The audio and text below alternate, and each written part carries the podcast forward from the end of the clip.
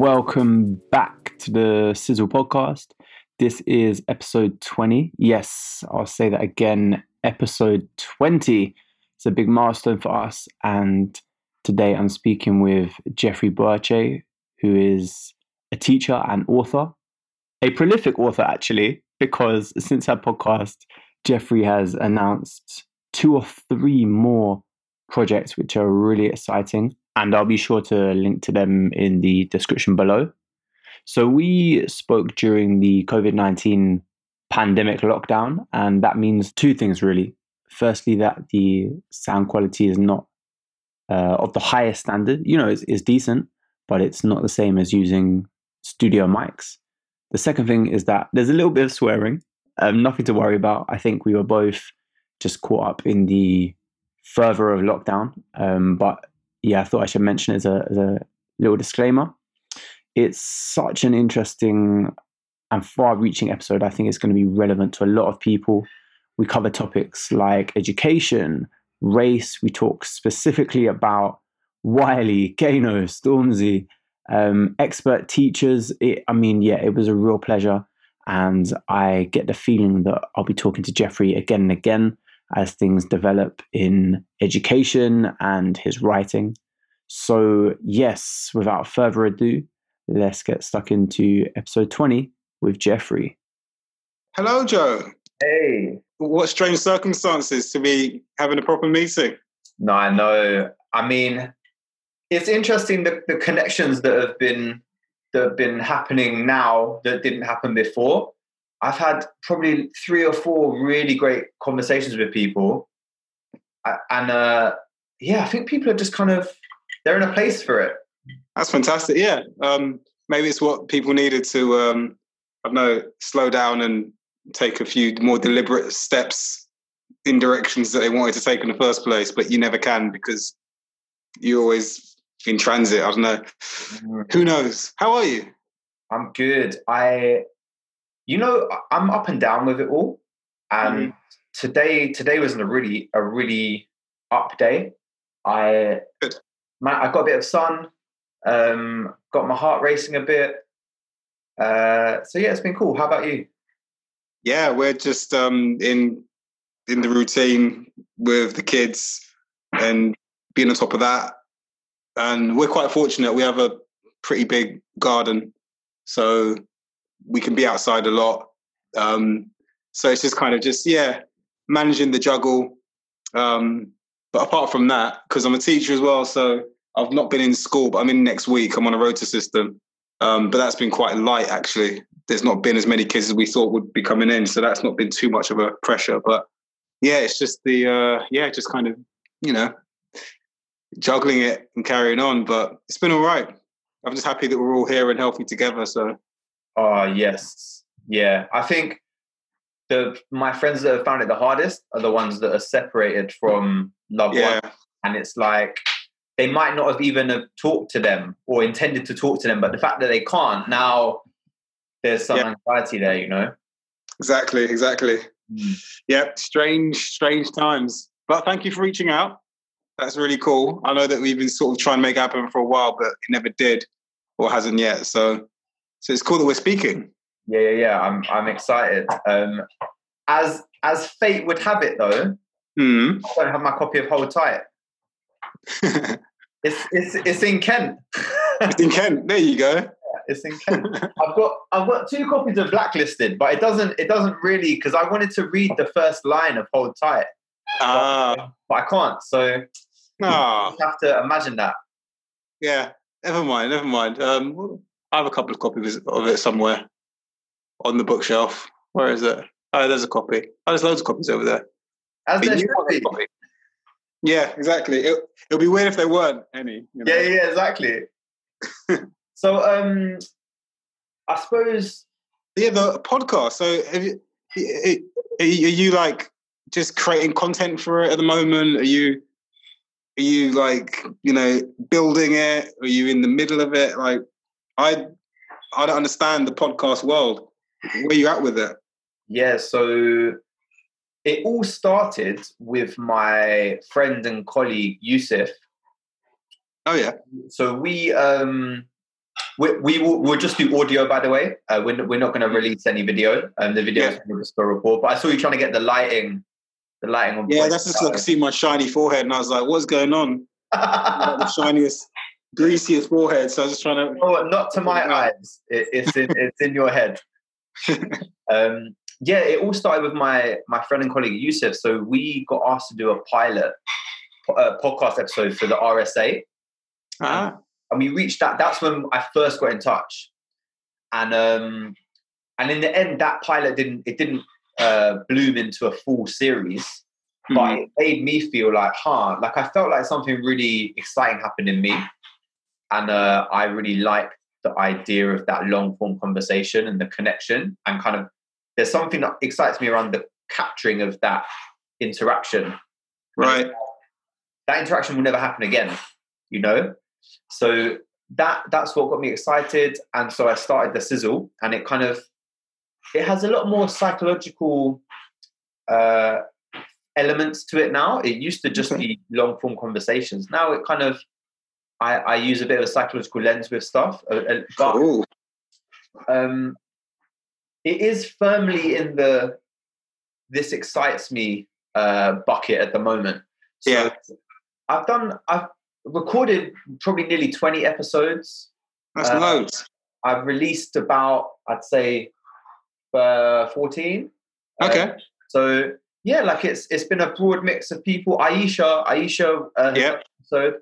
Um, Love Aisha. yeah, Aisha, shout out to Aisha. Um, and uh, yeah, I I think that there were lots of reasons I wanted to talk to you. Um, I think your work in education is really cool. Yeah, Yeah, Um, it is. it is. I'm in the classroom day in, day out. It's what I do, whilst I'm also thinking about education on a sort of grander level. Yeah. I'm in there doing it day by day, which is actually quite un- unusual for a lot of teachers who've been doing it for more than, you know, five years. Because I'm what, 11 years, 12 years, Mm. or something like that. Double Which is na- which, which which is nowadays quite long for a teacher, unfortunately. You know. Yeah. I can't remember who it was, but they were talking about expert teachers and the idea Yeah. that because there's such a high level of exit at the beginning of the career, Mm. and and you know, teachers getting older, we- we're going to lose a whole chunk of expert teachers. And uh, Oh, yeah. you just Definitely. You can Yeah. see it happening already. really, Yeah, it's scary. There aren't that many mentors, like natural mentors who have honed the craft and have got their insights and have their requisites and are ready to pass on that knowledge. And there aren't many of those people around because they just don't stay in the profession or they retire and, and Mhm. younger people than them are also leaving. So, you know, so the craft of teaching is something which isn't really talked about. I so I one of the my key memories from being a teacher, I I was I only taught for two years, so Mhm. I I am part of what what we're discussing. But I I remember the way the more experienced teachers they would talk about cycles. Oh yeah, everything, every conversation's been had in Yeah. the 80s, and then in the it's like there's there are, very, there are there are no new conversations in education. And I didn't know that. And so, you know, if you imagine you lose the more experienced teachers, people aren't going to know about the cycles. And you need those elders to, to hold the perspective on the conversation, you know? Yeah, definitely, definitely. Yeah, they can get quite jaded, but you know, it's it's people who are serious about their about their craft. That's that's what's quite rare in teaching. I, I can count, I can count on like one hand the number of teachers I've met who are like seriously into the craft and have done it for decades and have really thought about it. They're very special people, actually. Craft is a really cool word to use. Why do you use the word craft? Um, I, I I feel as though you're always getting good at something. Like no matter what you're doing, even if you're just feel like you're not doing anything or, or avoiding doing things or numbing or distracting yourself, you're getting good at something because you're just practicing that. You're just exercising a particular muscle, and doing that deliberately Mm. is what I think craft is, where you're reflecting on something as you do it and deliberately trying to get better at it and kind of honing it. So every experience of it, good or bad, is part of the kind of active research or the you know, all the kind of like practice or praxis. I think that's the word praxis, where you sort of like practice something and you do it at the same time. And doing that deliberately, I think, is the key. It's not about doing it well, it's about thinking about I'm actually getting better at this or I'm having this experience, which is building on my other experiences. Because it happens accidentally anyway. So you can get people who are very good at being naughty or very good at being subversive because it's just a habit and they get very good at it. Mm. But I feel like, you know, you can make more deliberate decisions about what you're getting good at. And actually sometimes when you look up and kind of look at look around, you think, oh my God, I've actually spent a big chunk of my life practicing something. And I do know how it works. And yeah. I am good at it. And I and then you you think a little bit more, and I know why I'm good at it. So that's what I think like craft is. That's that's how I see it. Which is why that I'm still happy to be in the classroom because no matter no matter how mundane or how onerous it is, it's the point of like being in the craft, you know, even if I'm doing something which I've done a million times, I'm kind of like, you know, honing something. So and that is rewarding in itself, just being able to do the thing that you're doing. Hmm. Does that make any sense? Yeah, I, I really like the the application element. So I'm a an applied psychologist. I'm right. an educational psychologist. So for me, I I'll, I'll, be absorbing theory all the time, but I'm also meeting people and trying to help schools and and and, yeah. and it's it's that interplay. And so you know my my the evidence base from the classroom and the context helps guide my reading and then my reading shapes my practice and and and you know it, it, it, if you're not getting that feedback or you're not getting a chance to apply it, it for me personally i wouldn't i wouldn't be able to stay excited because yeah. it'd be too theoretical. Exactly exactly. So as an expert teacher how do you go about leaving and joining schools? Because i feel like schools are they're complicated ecosystems and as a as someone who never became an expert teacher, I always felt like there was a stigma around, you know, you gotta you gotta earn your way in when you join mm. a new school. So I'm I'm I'm kind of thinking as someone who's just joined a new school. Uh, yeah. How do you approach that now?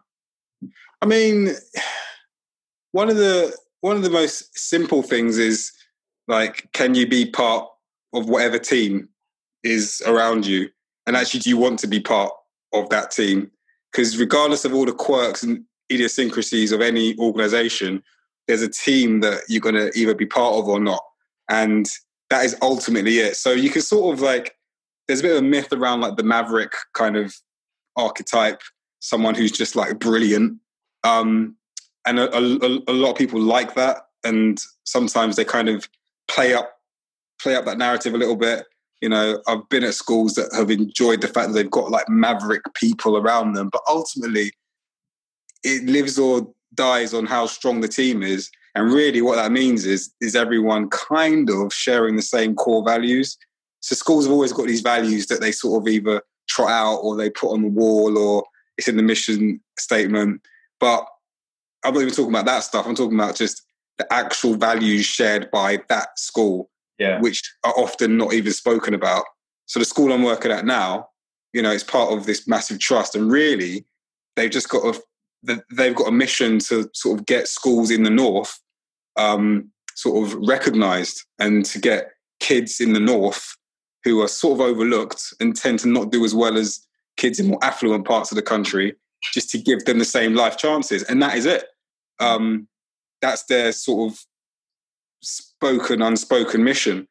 And, and it's all very, all the business of the school is kind of leaning towards that. Um, it's not about inventing pedagogy, like some schools are into that. It's not about kind of uh, pushing a well-being agenda, even though that's obviously part of everything. But it's not kind of like trying to invent anything there.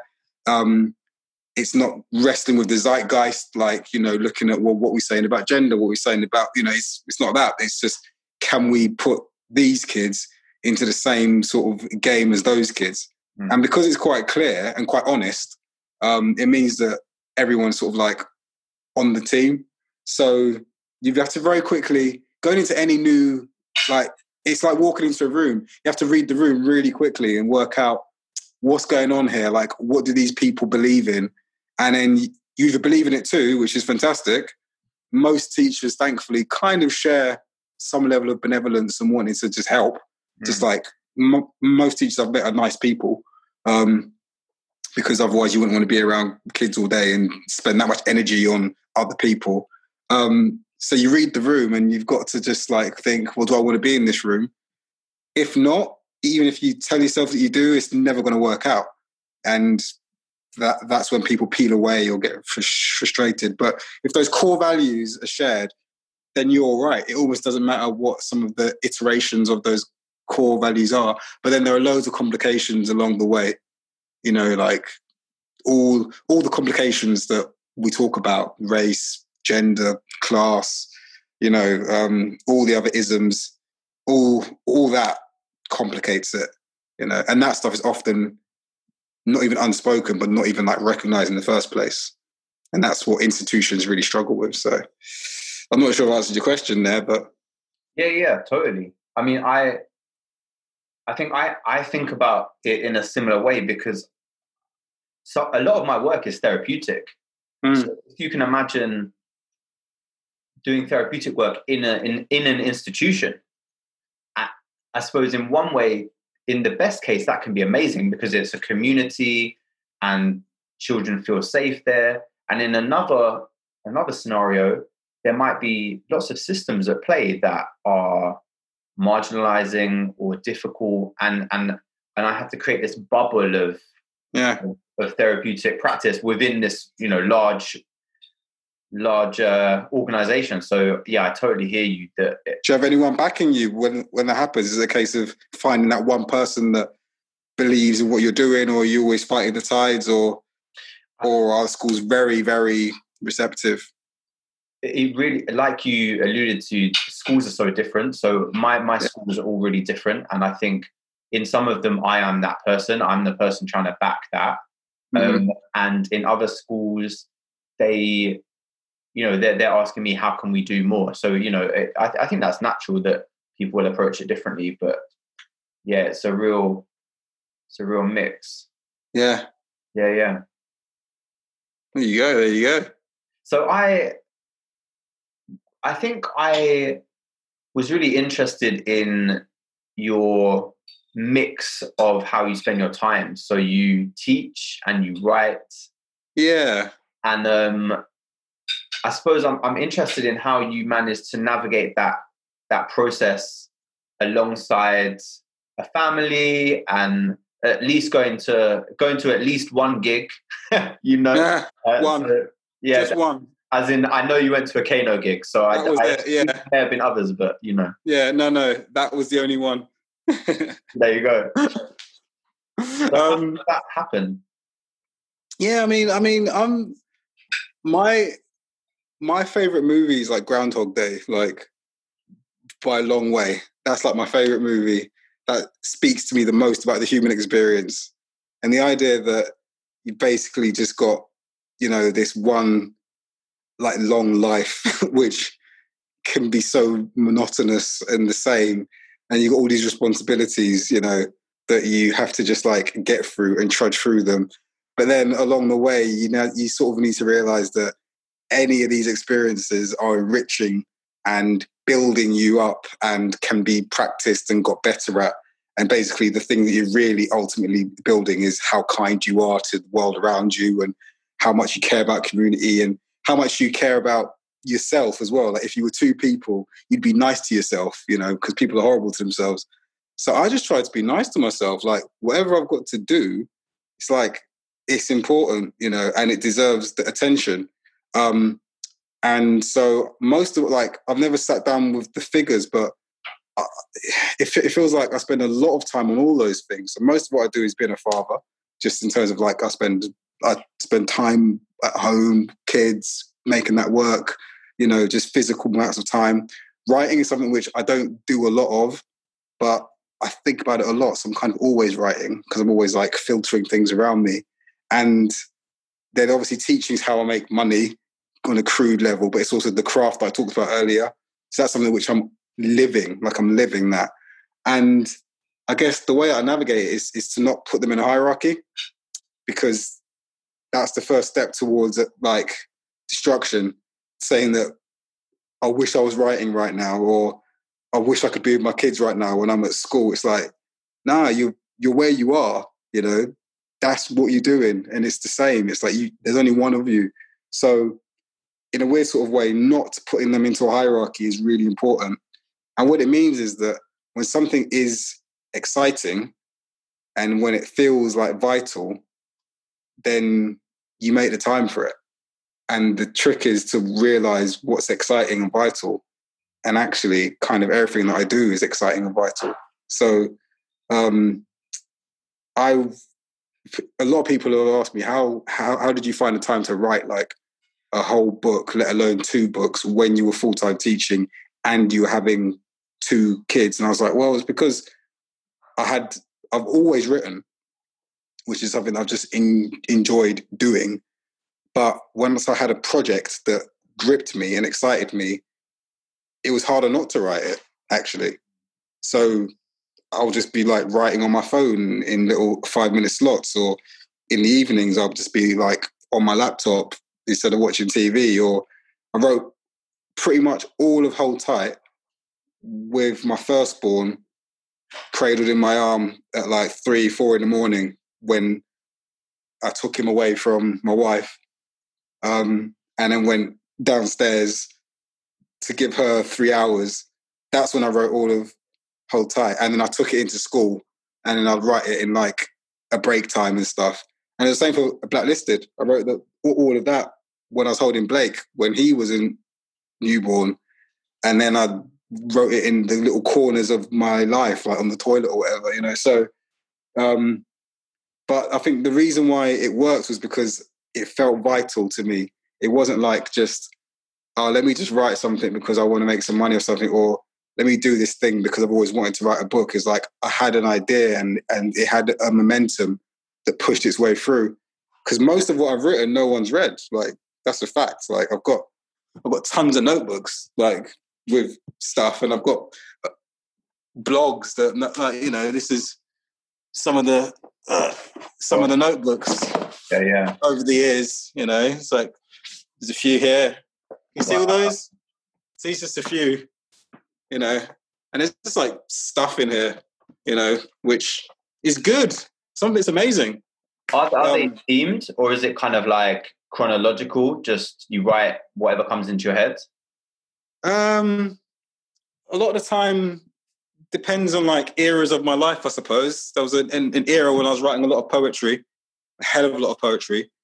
Um, I've probably written more poetry than anything else, but like no one's read it. Um, I should publish it one day. I think that Hold Tight has poetry in it. Yeah, definitely. But this is this is the this is the other thing as well. Is that like it's like all the things that I've been doing over the years fed into that. So when I look at Hold Tight objectively, I can see like, oh my god, yeah, that's all the poetry I was writing, or those are all the essays I was writing, or all the little pastiches I was writing when I was a teenager, and you can sort of like see it in there. It's really, really funny. So yeah, it's, yeah. I imagine it's it's like looking at. So some of my friends are having children, and yeah. with a child, and you see bits of the parents in the child. yeah, know? yeah, kind of, exactly. You're recognizing that in your baby. Yeah, yeah, exactly right. And then, and you also see like th- things that had a massive impact on you that you didn't realize.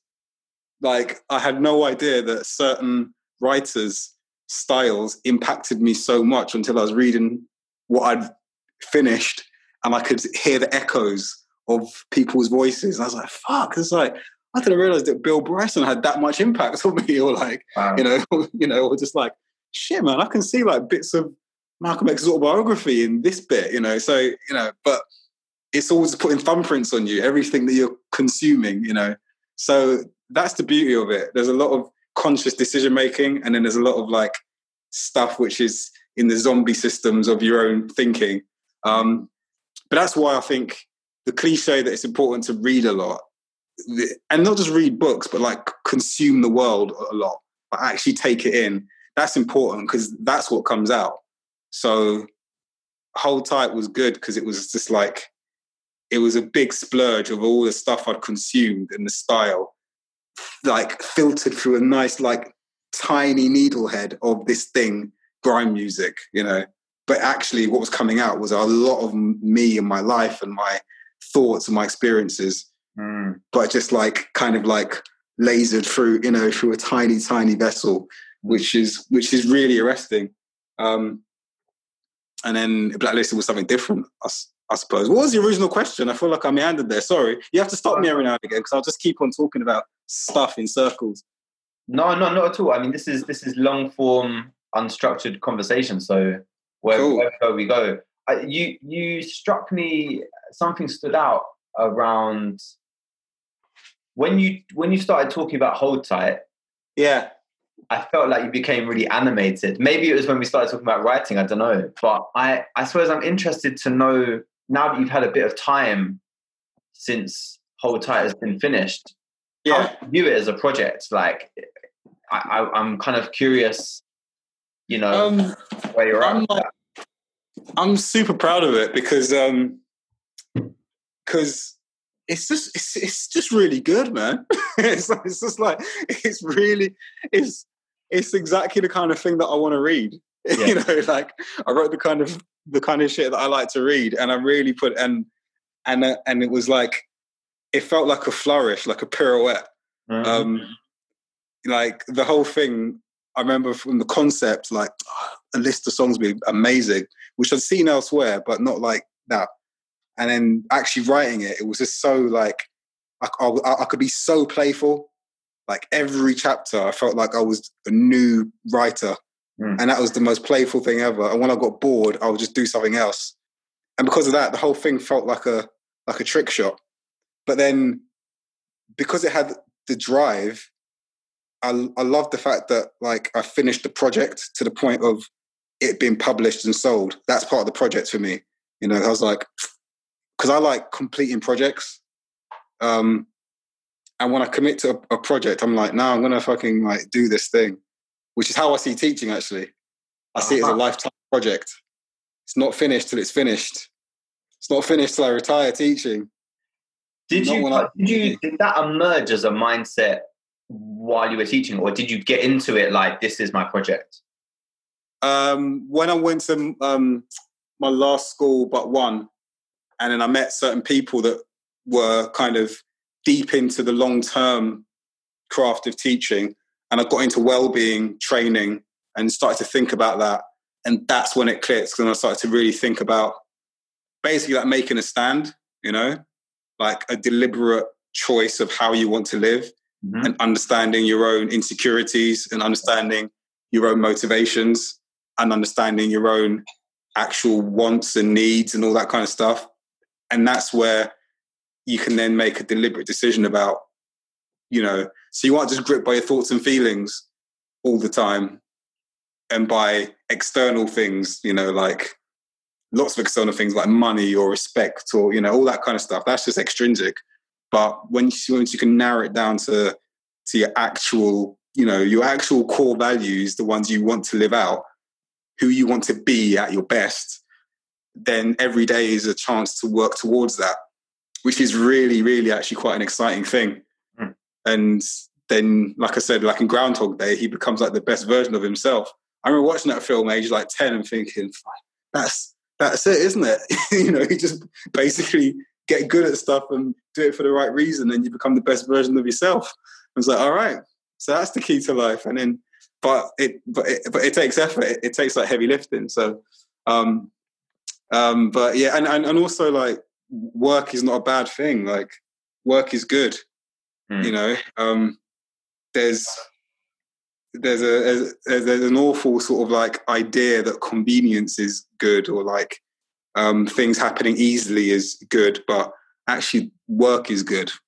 Work in itself is like the the reward, you know. So I I like producing because it's it's evidence of the work that I put in, and also you got to fight through a lot of like pain or distress until you get to something good. So I've I've had like th- that's really happened after Hold Tight because I really wanted to do another one. I was like, I want to do another project, and then you just write thousands of words that are going nowhere. So b- between between Hold Tight and Blacklisted, actually, I, I was so like I had so much to say about stuff that Blacklisted happened quite quickly, um, weirdly quickly actually. Like within a year, I'd written that, and that's hundred thousand words, and it was like good enough to get published. But then between Blacklisted and now, I've written like tons of stuff that hasn't fired. You know, like I've got a bunch of, I've got like, you know, like 15,000 words of a novel here, you know, like 20,000 words of another nonfiction there, like four kids' books I started that aren't really popping. Um, but it's all good because you got to get out your system, don't you? You know? Um, in a way, it's, it's, I think we can get fixated on this linear idea of I will progress and I will move from project to project, but actually, you might have projects you'll come back to. You know, in, in 10 years' time, you might be like, oh, yeah, that's how yeah. that child's book is going to finish now. And yeah. then, then suddenly exactly. it's ready. Exactly, exactly. Do you and think also the, the way that you describe blacklisted happening so fast makes me wonder whether any of the thinking around that was happening subconsciously or peripherally when you were writing Hold Tight? Yeah, definitely. Blacklisted is like lifetime manifesto kind of stuff, you know. Blacklisted is about me trying to understand this one facet of my identity that for some reason is really important in the time I was born, like the pigmentation of my skin. It's just like random, you know. Like it shouldn't mean anything, but it means so much just because of where we are as a species. So unpicking that, that's why the I couldn't have written blacklisted any earlier than I wrote it. Like I'm not like uh, being um, what's the word I'm looking for? I'm not like, exaggerating there or being hyperbolic. I couldn't have written it any earlier, probably months, because I had to have been through a shitload of life mm. and reflective points, and like being in a marriage and had kids and had to look, you know, stare down the barrel of like raising two sons and all that kind of stuff to even start to get into like what I what I was learning about race for myself.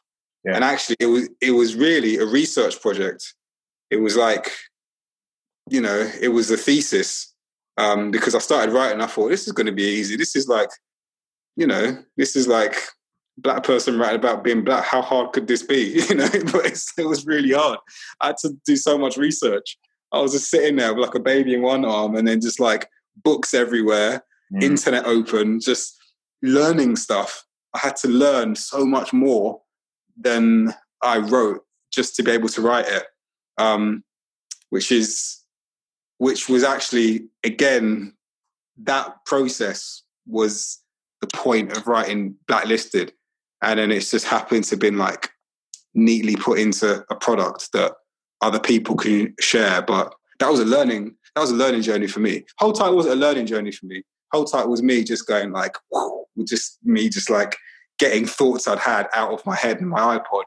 But Black Blacklisted was like a curriculum in in my, my own race identity, if that makes any sense. Well, and in a way, it's it's amazing that you could put out something as a, a token of that.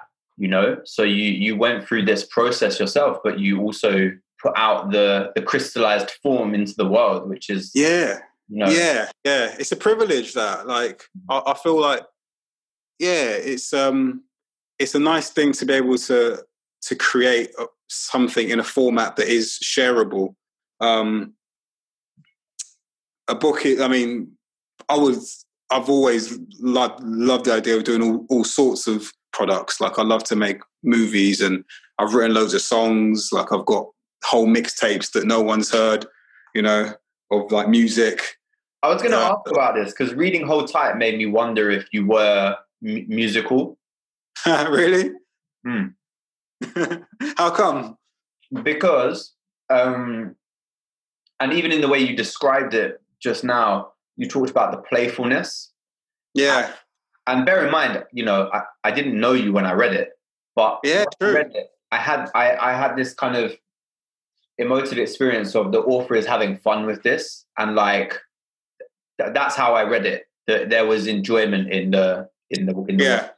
yeah Yeah, yeah, hundred percent. I mean, musically, I kind of went through the route of uh, DJing first, and the DJ kind of DNA is deep in me because basically that's one of my big like insecurities. I know this about myself that I seek approval.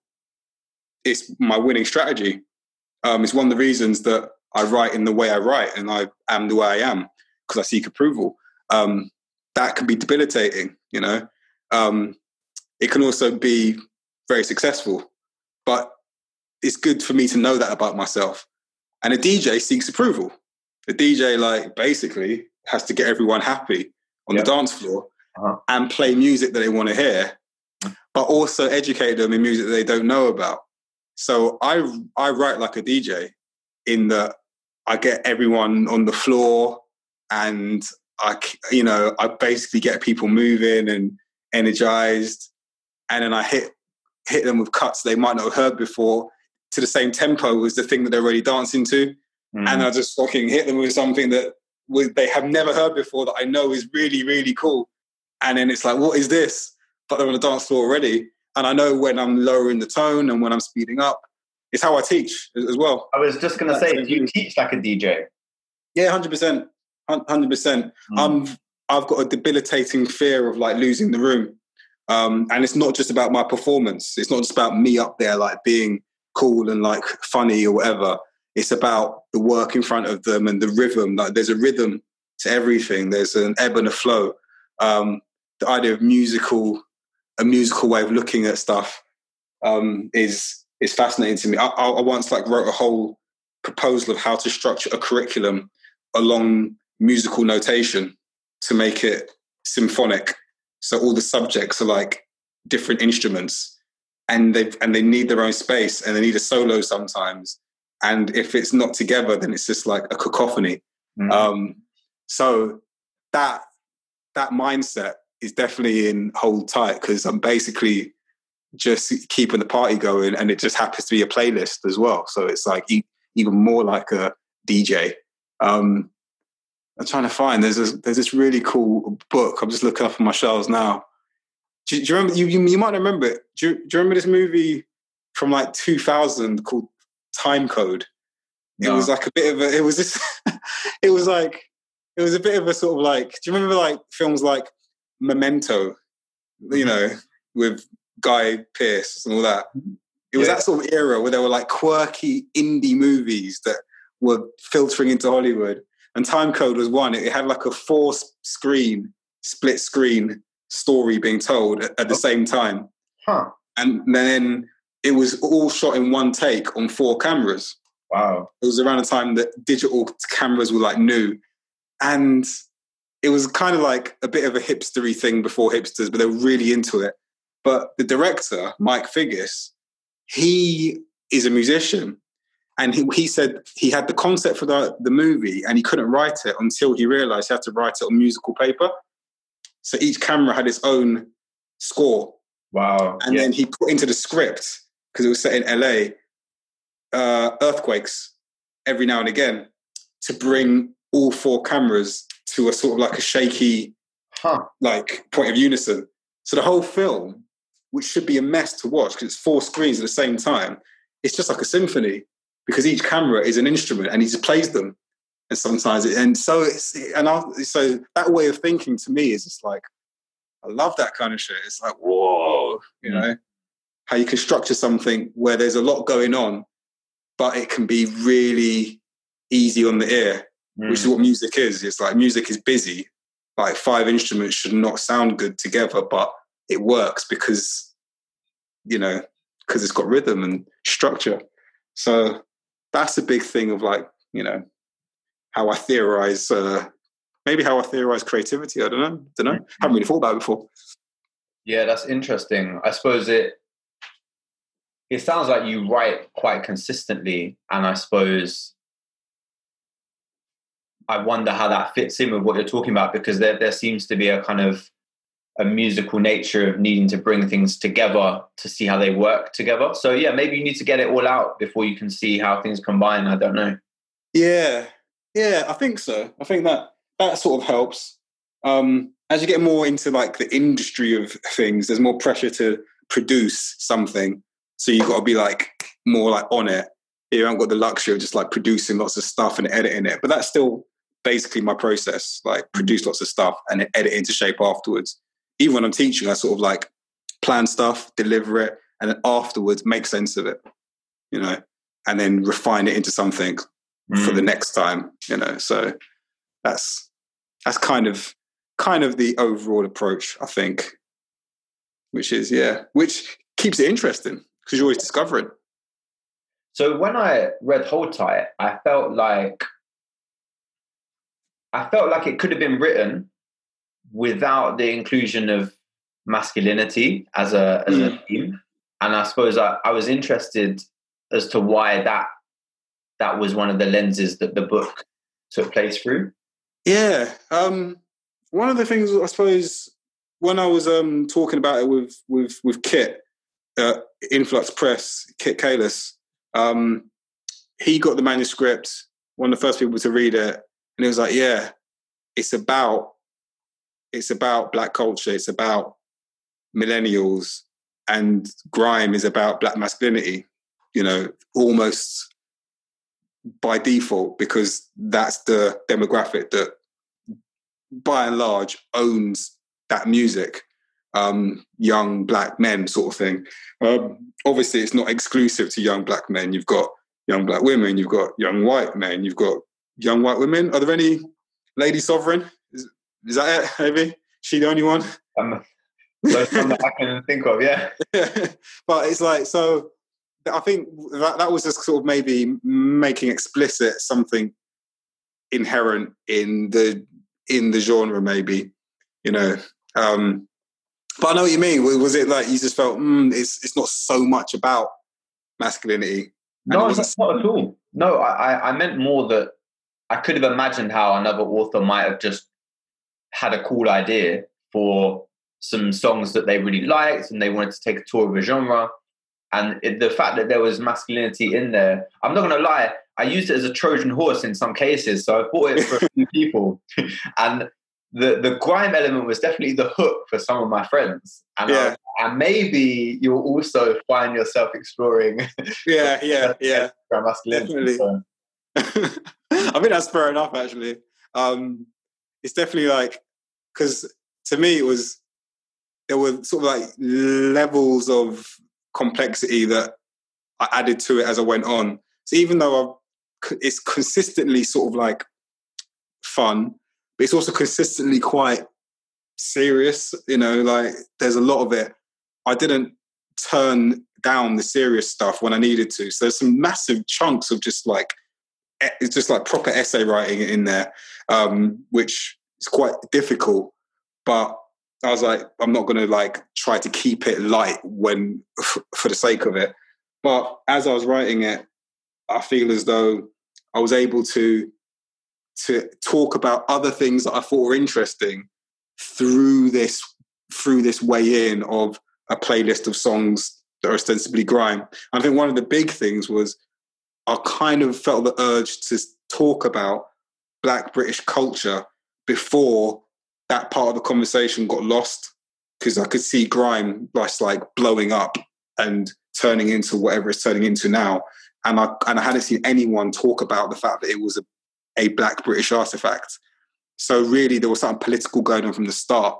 Mm. If I wanted to make it even more about like black masculinity, it would have felt like a very different book. If that was my political agenda, it wasn't.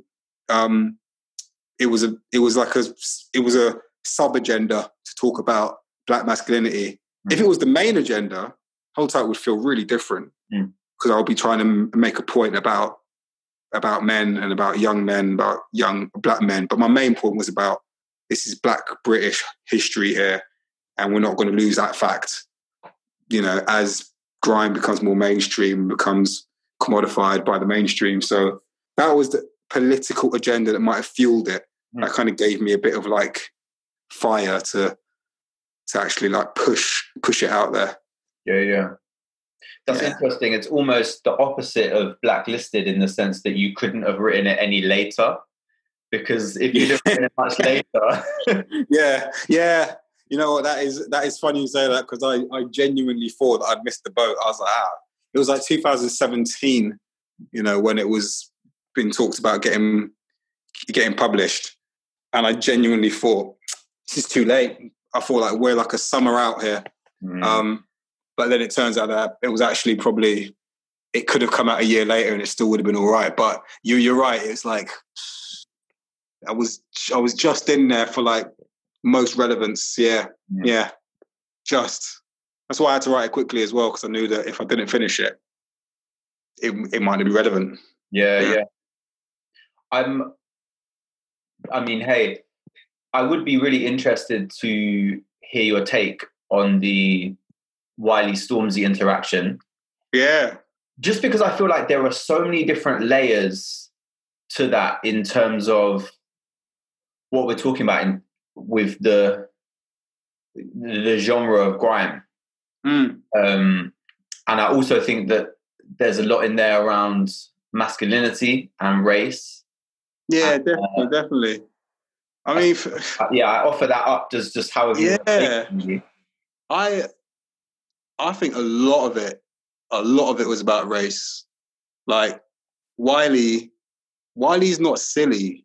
He's eccentric, and he's actually quite a good like character actor as well because you know he's he's not this cartoon that is easy to present him as and he knows that which is why he releases songs just when he's in the middle of causing all this like internet beef because it sells basically. But he's acutely sensitive to the race politics of what his genre, what grime is all about. And I think that because he's so sensitive to it, like a Richter scale needle, when someone like Stormzy, who I think is also he, he's Stormzy's playing in he's playing by the rules of the mainstream in a way that Wiley doesn't like and that Wiley can't do actually for whatever reason. Because I think Stormzy is like the approachable other. Wiley is the unapproachable other. Wiley only made it into the palace by creating something that was undeniably like had an undeniable impact upon British culture. Mm. Stormzy hasn't done that. Stormzy has is part of that culture. Yeah. Stormzy is almost like um relieved like people are relieved to be able to hug someone like Stormzy. And Stormzy's so approachable and so like so on board with the system, not in like a negative way. He's not like a sellout or anything like that. Far from it. But he is a face of black masculinity, of black millennial masculinity that is approachable and intelligent and passion led and liberal and all those things that modern neoliberal society wants to believe in. So Stormzy can get away with rapping about, you know, having sex with your girl and kicking you in the face because he also basically endorses the culture and the system that wants to remain dominant, you know. So when Stormzy says things like "Rude boy, you're never too big for Adele," it's like you, the mainstream want to cheer because it's like it's an endorsement of Adele and what she represents. When Stormzy is like heralded as the voice of um, modern liberalism for a disenfranchised youth, that's something which the liberal, you know, the the liberal mainstream want to celebrate because it is worth celebrating. Wiley's like Wiley doesn't like that. I don't, think. I feel like Wiley hates the idea of people not having integrity. That's his thing, and I think that he's quite paternalistic. You know, um, everything about Wiley's biography says that he's genuinely paternalistic. You know, like he brings people along. He cares about the culture. He cares about the culture so much that he won't leave it alone. You know, um, he is like an uncle to the scene. Yeah, and he includes Stormzy in, in that. But the minute he gets this, a whiff of people not having like integrity, and it was all about Ed, Ed Sheeran, he was just like, how is it that Ed is able to do certain things just because he's Ed? And then it's like, I can't. And um, so I think that for him, it was it was a race thing, and Stormzy was in had a foot in that camp. Maybe I don't know. I don't know. Um, I suppose something really stood out to me as a a complex but important moment was when their interaction because they were going backwards and forwards, but then then they started releasing songs about each other, right? Yeah. And I have friends that hated that. Mm-hmm. But I but there was part of me that really liked that because I'm just thinking about how you framed Stormzy in terms of this uh, approachable other. Actually, he, so he's he's doing a, a tour. He's just released the album that might have, I mean, it might not have got to number one yet, but it was you know going there. Yeah. But he was also like, I'm still going to release fire tracks that, Yeah. are, that are not PC, Yeah. that are not even watered down versions of Yeah. Yeah. Yeah. Oh yeah. It was. tracks. And so and, and I felt like that was an important um an important moment because it, it appeared so contradictory, but I Yeah. felt like it was quite powerful that Stormzy could be like, well, I'm still gonna do it. Yeah. Definitely. Because this is part of it for me. because for me the thing is is that Stormzy knows the rules of engagement, right? In a lot of different contexts. Like he understands the rules of engagement for being a grime MC. Like you you have to put out diss tracks. If someone sends for you, you reply. Like he understands that. That's important. The rules of engagement are also that you go and do America and you go and do a tour and you do a song with Little Mix if you want to survive in this industry. Stormzy is like, to me, people like him, Tinie Tempah, to an extent, Skepta and JME, to an extent, they're your archetypal, do good black African boys. And I say that because I'm one of them too. Okay. like black African boys do really well in their exams. Black Caribbean boys don't do so well. There are complex reasons for this, and it's got nothing to do with ethnicity. Um, it's deeply cultural and shifting all the time, and th- these trends will change. But as it stands, there are generations of black African boy who end up in well-paid jobs, making lots of money, understanding the rules of engagement. Stormzy, in the industry that he's in and in the culture that he's in, understands the rules of engagement. So does Skepta. Skepta, like, almost like studied Jamaican culture in the way that a lot of Black Africans study Jamaican culture. Like, a lot of white people don't know this because Black people are Black people. But if you're from Ghana, Nigeria, you're not from the Caribbean. So Wagwan blood, all that stuff and all that culture, that's a foreign culture to you. It's a, it's a foreign culture. But you learn it because when we were growing up, I say we like people like me, Skepta. I'm talking like I know these people, but we're of a generation basically. We were surrounded by cool blackness, and that was Jamaican, and you learn it. I've got a lot of friends and cousins who learned how to be cool, which meant how to be a bit more Caribbean. Mhm. That's changing now, but Stormzy again, he's a generation later. Stormzy's like 10 years younger, maybe a bit, no, maybe even more than that. Like 15 years young, I don't know, maybe 15 years younger than like Skepta, or someone like that. Definitely 20 years younger than Wiley, whatever it is. He came up having to learn the rules of engagement for how to be cool in his generation. But he's also a very well, sort of like a successful black boy, you know. I know Stormzy did well in his exams. Like, I don't even need to Google it. I know he did. Like, and I know he read a lot when he was a kid, guaranteed. Like, I, I'll put money on it that Stormzy read a lot when he was a kid, because there's something in Black African culture, especially at that time, that that's one of the things that's instilled in you, and he knew how to do well. He tackled that Glastonbury main stage like, uh, you know, like a GCSE. You know, and he got an A star. Like he's just diligent. He tackled it like a GCSE. He was focused. He didn't wing it. you know, yeah, that was that was that was deliberate, hard work, effort, for content, execution. The kid was not fucking about. Like you know, it wasn't just like swagger and talent. It was it was fucking like you know, yeah. And I say that because, like I say, a lot of Black African boys and girls are like that. Um, Tinie Tempah's another one. You know, Tinie Tempah's not like, you know, road. He's again. I know that Patrick did well at school. You know, and he can walk into a room with like, you know, royalty and probably hold his own and say the right things and compose him, comport himself in a way that can can get him through that situation in the same way that someone like Stormzy can, I bet. Like I bet that Stormzy's fantastic in a room with anyone, you know, in the same way that I am. Like put me in a room and I'll I'll I'll be good in that room. Mm. Someone like Wiley, he's got some of that like old school yard, like I don't give a shit. I'm doing me sort of thing, you know, like that. Put Wiley in a room and you're like, can you imagine putting Wiley on the main stage at Glastonbury? What are you gonna get? you know, like what?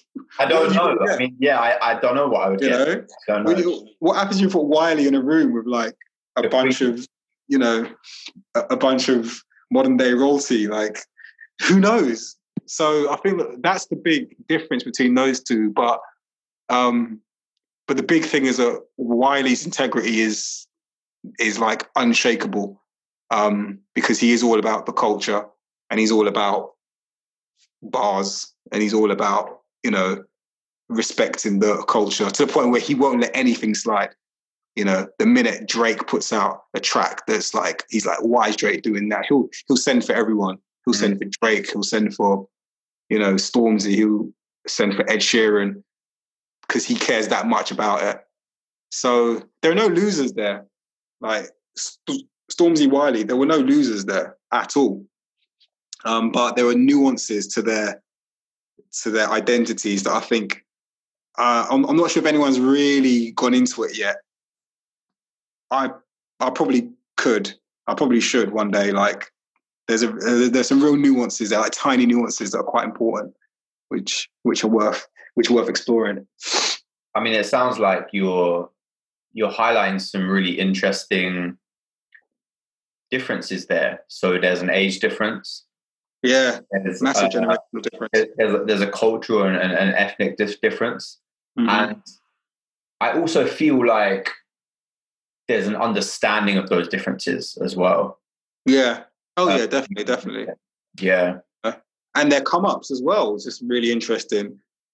Like Stormzy came up on YouTube. You know, he's he's that generation. He literally came up on YouTube videos that became more and more popular. Wiley well, came up on. Me, is suspicious that he was slyly always signed because yeah. because of the Adidas. This is the thing. Yeah, yeah, true. Even in the even in the early videos, I'm like the Adidas. It's just was so consistent. The Adidas, and I'm yeah, like, yeah. I mean, either it was genius marketing, and then Adidas were like, "We're on it," or yeah, maybe it was like a um, Lily Allen type thing, you know, where it was like, "Oh, this underground artist." Yeah, yeah. I wouldn't be surprised. The industry's shady like that, I would not be surprised. Um, and that's kind of what Wiley alludes to as well, that he's sort of getting getting played by the industry or playing the industry. I don't know, like Wiley doesn't like that because Wiley has like had to always be independent of the industry, even when he tried to make it in the industry. Mm. You know, he's always had to just basically go it alone and own his own publishing. You know, um, which is another thing actually. I mean, look, look, if you look at entrepreneurial stuff in grime versus like industry stuff. Someone like Dizzee Rascal, his first number one was on his own label. So when he put out Dance With Me, Calvin Harris. No, wait, hold on. No, that was Calvin Harris's first number one. Dizzee Rascal, Dance With Me was like his bid for like a charting poppy dance song. And I don't think his label wanted it. I think his label told him, nah, but then he put it out on his own label, mm. bang, one of his biggest ever records, Calvin Yeah. Harris's first number one. Look at Calvin Harris now. You know, ridiculous. Calvin Harris is in like the 30 under 30 most richest musicians in the world. It's just mad. So he that's one example. Then you get like the Adenuga brothers. JME is hundred percent independent, you know, and he's never signed to anyone, doing the same thing he was doing when he was a teenager, Yeah. Doing well with it. Yeah. Yeah. Um, I remember Akala telling me once that people don't even understand that someone like Bob Marley, Bob Marley didn't need like a record label to back him. He was making big. mo- There are a lot of artists in the world making big money just on their own, doing their own thing, Mm. owning their own publishing. And I feel like that's another thing which, you know, in this generation, a lot of people wouldn't wouldn't care less about that. If you look at someone like Stormzy, they don't care how he's making it; they just see a superstar. Yeah, that's true. But he's not independent Mm. he's he's had to get bigger than the label to be able to make things happen. But not everyone gets bigger than the label. No way. Stormzy's an anomaly there. Like he's like bigger than record labels. I think. I don't know how it works. I'm not in the music industry, but but that's like, yeah, I, I couldn't tell you which record label, label Stormzy was signed to, but I- I, could tell you about Stormzy. So, I mean, hopefully that is Mm. a test test that Stormzy's bigger than the label. I don't know. yeah, yeah, exactly.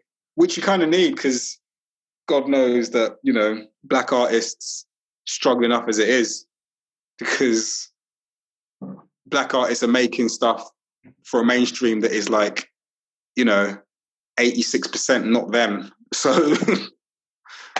you you you know, you need the label backing and you need the majors backing you. Mm. You know, I've seen it in publishing. There are not a lot of black male writers writing like anything really. Novels, forget it. There was like one black male novel published in 2017, I think. So one.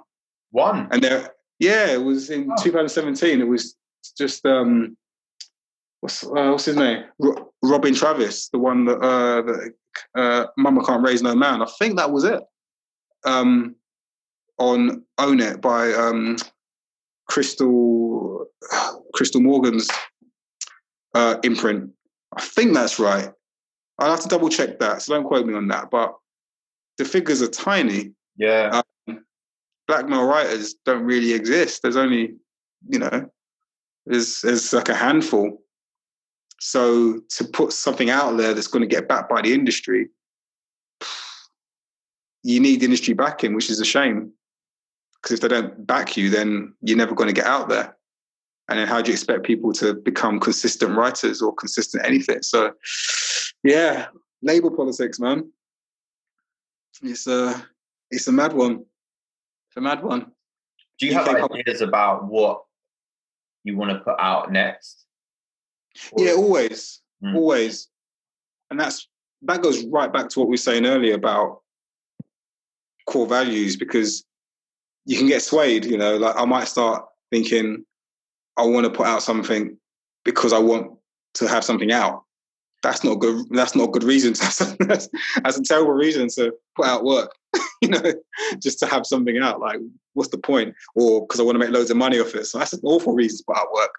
Um, that, just- that direction leads you to um, mediocre Nas, you know? Yeah, yeah, yeah, exactly, exactly. Just putting stuff out for, for bad reasons. So, you know, I think you've got to have that integrity and that intent and that fuel, having a sense of purpose to it. Um, and this is where also it's really good to have like-minded people in the industry, which is really rare.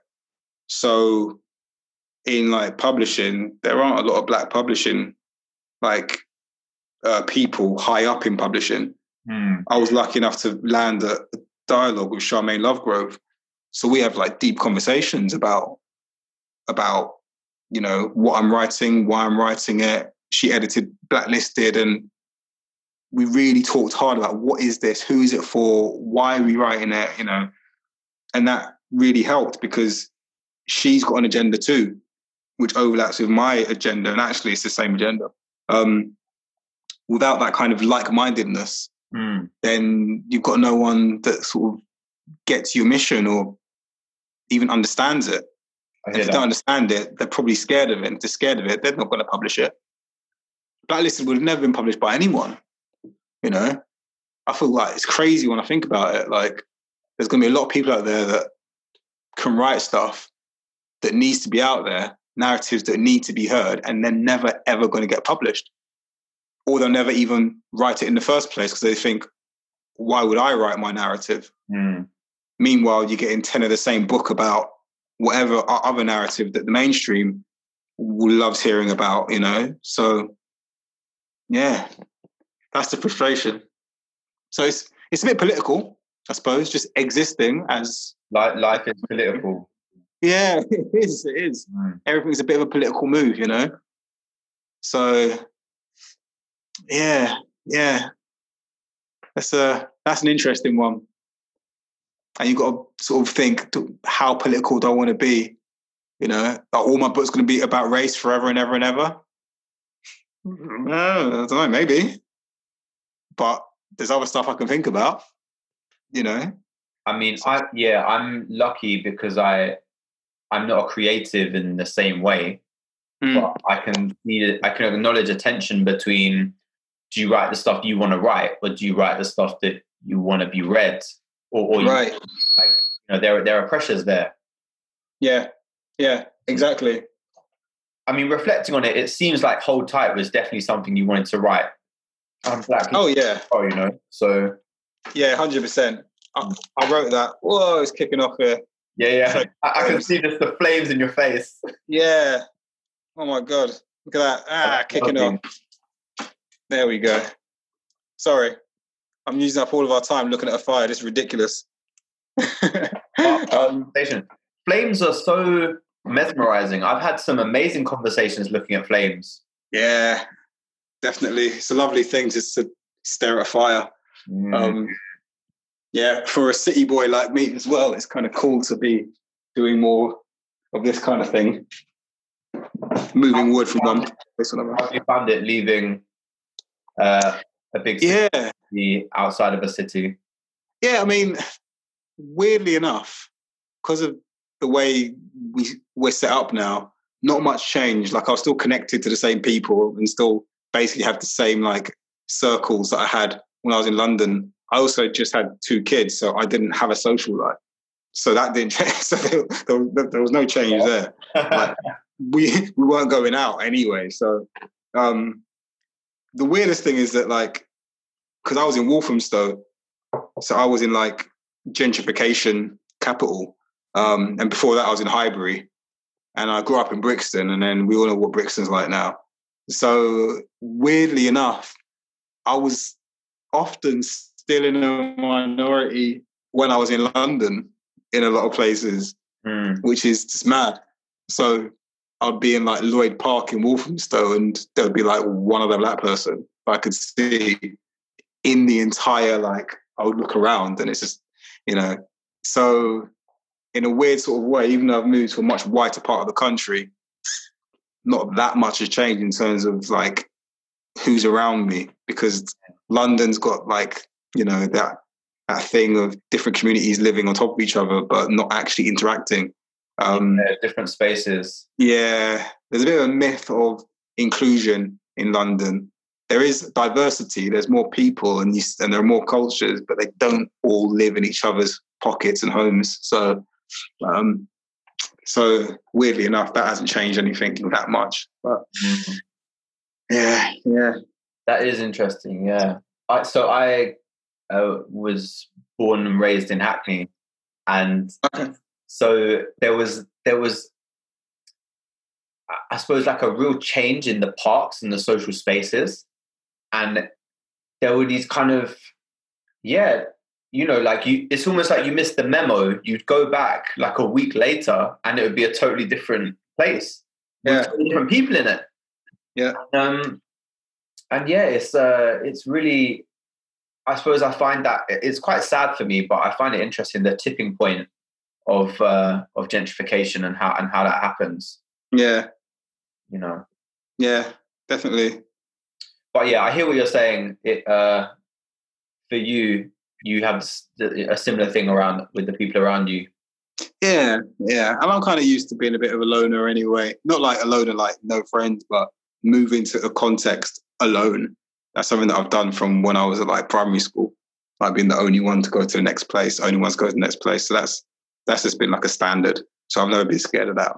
You know, that's an interesting thing to acknowledge. Mm. Huh.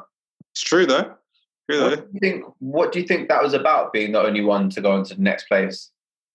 So no, I mean probably just coincidental to begin with, but then you get used to it as a sort of like that's that becomes something of a com- comfort zone, you know. So I'm very comfortable being one of one in a context. I'm very comfortable with that. Um, probably more more comfortable than not being one of one. But that said, when I got into like publishing, I love going to events where there are other black writers. I love doing panels with other black. Like I, I love like the fact that I'd go somewhere and I'll be like shouting out Derek Owusu in the crowd and calling him up, you know, and Yomi's there with me, and then like Nels Abbey will be there, and then or I can go and I'll be like interviewing Akala, and then we'll be talking about someone else that we both know. Yeah, I'd, I, I, I actually love that. Like that's that, that's really cool. And that's like having having like a a friendship circle that I that I might not have had like pro- professionally because I never had like loads of other black teacher friends, for example, or you know, even when I was at uni, like loads of other black people on my course. So that that's something which is quite new to me that I really love. You know, like Reni, Reni was at my launch. And I was like, ah, you know, Reni's there, and I said, you know, hanging out with her, and then like Sharmaine, that's Afua Hirsch. So it's like it's cool. It's like, yeah, I like that. I like that. That's empowering. You know. Yeah, I was gonna say, hearing you talk about that made me feel like th- there's a movement there. Yeah, There's some Oh, yeah. you know. exactly. I don't know if that resonates, but I suppose the way you talk about writing is that it's It's the show fair it's, it's political, and so you know having having people that you feel are part of the same or pulling in the same direction must be sustaining and exciting. Oh, it's, re- yeah, it's really important, and it's like, like we all end up talking about each other Mm. and stuff. So you know, like Nikesh and his work in the Good Immigrant. Mm. You know, I'll I'll reference that, and then I'll you know we talk, and then Nikesh sh- shouted me out on the radio, and I would like endorse his book, and then you know then I talked about Afua Hirsch, and then Safe. I was supposed to be in Safe, but it didn't work out at the time, which is really un- un- annoying. But then so there's uh, like an interconnection thing. I suppose it's it's just like being part of a team, you know, Mm. um, which I think is really important because the numbers are small. Like there are not there aren't many black people in the country. First of all, Yeah, in, in publishing or in any given industry, there aren't many at all. So, so it's like coming together is always important, you know. And I, tr- I I try to make a point of that in blacklisted. So I've made I like reference people's work who I felt like needs to be referenced and people that I'd met, and I'll talk about them, you know, um, because it was like yeah, sort of uh, acknowledging that. So that's a nice thing. I like that. I experienced a real change when I became a psychologist because before that, I think I thought the idea of referencing was a bit stuffy. Mm. But now I almost see it as you're you're like acknowledging the lineage, you know, and and you're you're you're just if it feels it's almost like what you're describing with the, the social element of seeing people you know in the crowds and being like, come up here. Yeah. now I really love a reference. And if I and if I read something that's not referenced, I feel frustrated because I'm like, I want to be able to trace it back, you know? Mm. Mm. Yeah. I really definitely. like that. The kind of the heritage of ideas is kind of is kind of cool to me. Yeah. And it's important. And also it's also part part of the learning, you know. So when when I was on a panel with Derek, Sharmaine, and Paul Gilroy, that was mad for me and Derek because we were like, yeah, we're like, shit, man. It's like Paul Gilroy, like, there ain't no black in Union Jack. This is like a seminal text, seriously difficult text, seriously important that, you know, we've wrestled with over the years. and he's like sitting there and we're talking to him and he's looking at us as like you know people who are continuing the conversation and mm. he's actually quite young in his mind like he's he's really really like he's thinking about now. He's thinking about revising everything. And we're doing that because we're like a generation after him. And so just like that was like a physical manifestation of that of that like heritage of thought Mm. you know in in critical thinking Yeah. and it was happening physically like we're in a room talking that was crazy and that really showed me how important it is to um to to be part of that conversation and to respect respectfully be part of it as, as well Mm. you know like i would never ever um assume that i'm not part of a, a moment you know that i'm a maverick or i'm doing my thing. No way. It's connected to other people doing our thing you know? And i think that that's that's an important thing to to like recognize and and like celebrate too um because it is very empowering you know? So yeah yeah. I quite i quite like it's it's what someone like um bernardine evaristo does um, amazingly well because she champions black writers um not in a sort of like positive appreci- uh, positive discrimination way either not in like a lazy way of just like oh they're black it's great but she like seeks out the good content and makes sure that it gets a platform and she promotes it Mm. so the fact that she gave me a cover quote for Blacklisted is just like phenomenal. Um, I was like blown away by that, yeah. And and it's because that she could see that it was a valuable thing, and she wanted to endorse it and promote it in a way that maybe she hadn't been, you know, earlier in her career. I mean, she had to win the Booker Prize or win half a Booker Prize, whatever the hell happened now. I don't know um, to get the recognition that she's been due, you know. Mm. Um, so someone like that is a real like shining example of how to do it. yeah. you know? So like, big up Bernardine in a massive way. Yeah, um, nothing but love. Is there anything we haven't talked about that you thought we'd talk about? Oh, I, no idea, no idea. We've talked about all, all all sorts of things. What what what, time are we on? Okay, here we go. Um, I no, feel like I feel like we've had a chunky chat, but do you know what? Yeah, there's one there's one thing that I would be I'd feel remiss uh, if we didn't talk about it, which is just Kano. Kano, of course. Kano, man. Yeah.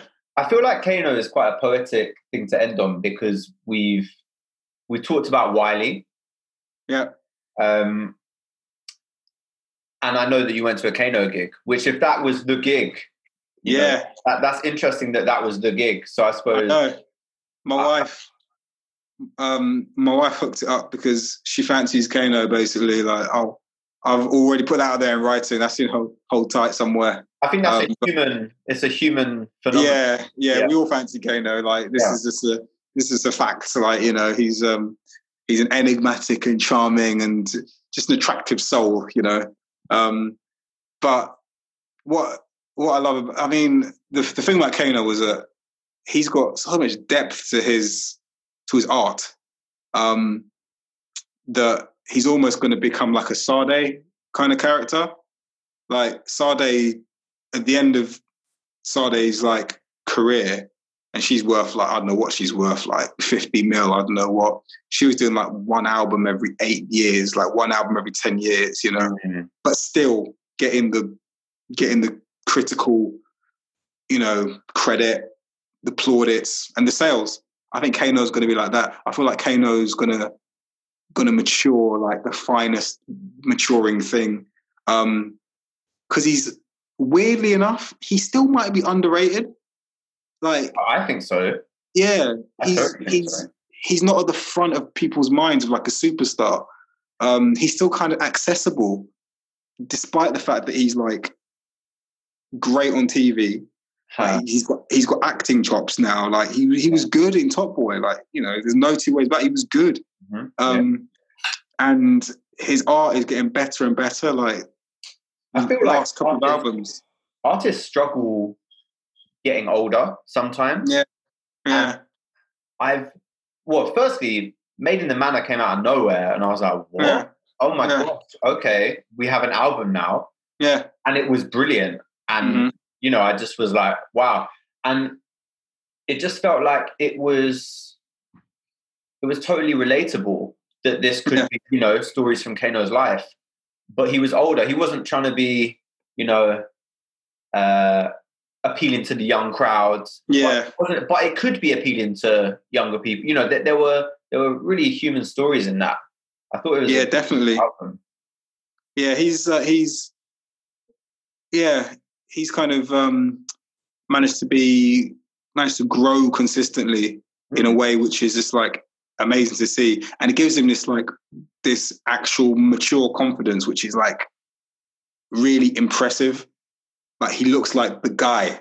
Like, you know, he looks like he is in charge of his universe. Yeah. It's really mad. Like his stage show is like this is someone who is not being led by any other forces other than Kano's vision. And and it's like you're you're in it. Even even someone like Stormzy who bossed it at Glastonbury and his albums have got their vision stuff. He's he's young. He's younger. So he's got like he's been like persuaded by other things slightly, you know, not to the point of compromising his own integrity, but you can see that he's still growing and he's still a bit like, I've got to do this and I've got to, you know, be this and I've got to be this kind of aggression. I've got to be this kind of inspiring. Kano's like, just like staring into the fire. like, yeah. Kano, Kano- yeah. Kenneth Stone's bio, and yeah, and, and and also he's he's just like a ridiculous lyricist, which he has been for a long time. Like some of those Kano mixtapes from 2007, 2008, beats and bars and stuff like that. Just just crazy lyrical talent for a long time. Oh my gosh. You know? a bar that always sticks in my head that I don't, you know, I, I don't even, I'm not sure why, but it's from Nite Nite. Okay. hmm And um, I'd forgotten about Nite Nite. I used to play it on the way into school when I was a teacher. It just would kind of liked it. And um, and he played it at his most recent gig for his for his latest album. Mhm. And, and, and I, I suppose it was interesting because I didn't really realize that anyone else would like that song. It was kind of a guilty pleasure for me. Ah. Um, but there's there's a line in there around he's he's talking about um, I text you at some dumb times, something, Oh, yeah. something, and your number, my thumb, my thumb Yeah. and I was like, what? I just- know it's deep poetry. Oh my gosh! Yeah. And I I- yeah, that's the thing. He's a he's a poet, really. I mean, that's the that's the short conclusion. Like Ken is a poet. He actually said that when he writes everything, he writes everything so he can look over the words and then change the words to give it that extra poetic yeah, like edge. And you can see that, like yeah, yeah. the guy's a poet, like through and through. He's not just barring. He's like, you know, yeah, yeah. I love that. Yep, cool. I mean, yeah, I'm I'm happy to end on Kano. yeah, yeah, exactly. Kano, man. Uh, yeah, he is. Yeah, Kano's Kano's the guy, and I feel like there's there's there's, probably still quite quite a lot more to come from Kano, you know, and I think he'll have a different kind of success. Because I remember in the interview he had with Akala that was on you, YouTube, he was saying how after the Royal Albert Hall um, hoodies all summer thing, he was like, now what? And Akala's like, fam, you just played Royal Albert Hall. Like that is the a pinnacle for a lot of people. And Ken's like, yeah. And I can sort of see both of their perspectives there. Mm. Like I can see why Kano would feel like, mm, there's more. And why people are like, what more do you want? You know? But I, but I, I I just feel like it will get deeper over time with him. Yeah. I think with him, I, huh, in a similar way to not being able to predict what I would get if we put Wiley on stage at Glastonbury. I'm not Yeah. sure Volcano will go next, you know, but, Yeah. but I feel like he he very comfortable with himself, and so I'm really interested to see where he takes us. You know, Um, Absolutely. like you know, part part of me wouldn't be, yeah, part of me wouldn't be surprised if I if I couldn't predict at, all what it would be. What it would be. Um, yeah, yeah. But I, I mean, I real talk. I hope he just keeps making music in in uh, until he's a granddad, you know, and we just have this kind of this narration across our lives from Kane. Yeah, that's it. That's it. That's it. Hopefully, that's that's what's going to happen. Hopefully. Mm. Nice one. Ah, what a nice way to end the conversation. Uh, well, listen, it was lovely to chat and uh, and to see a little glimpse of your of your home and your fire.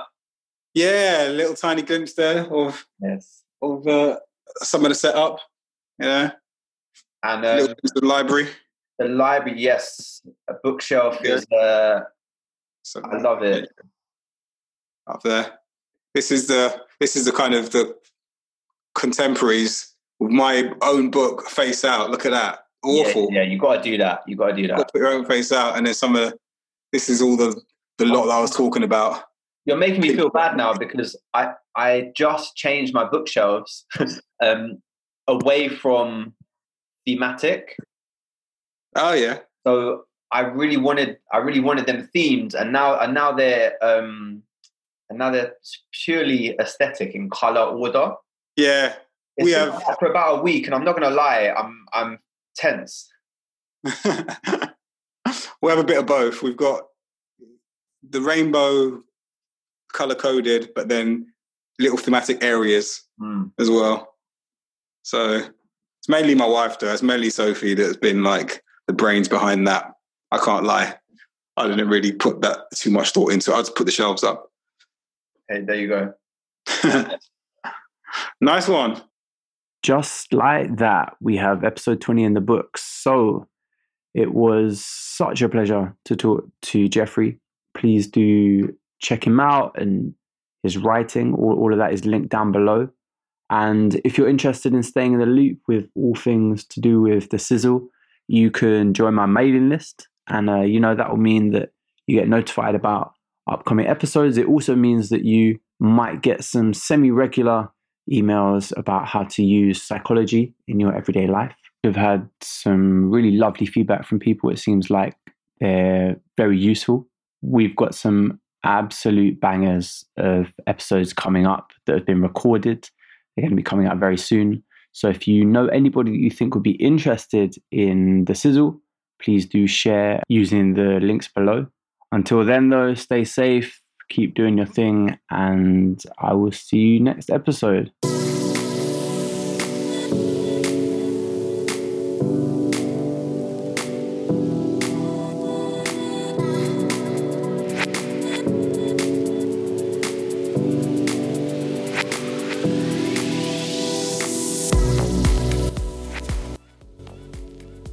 The Sizzle.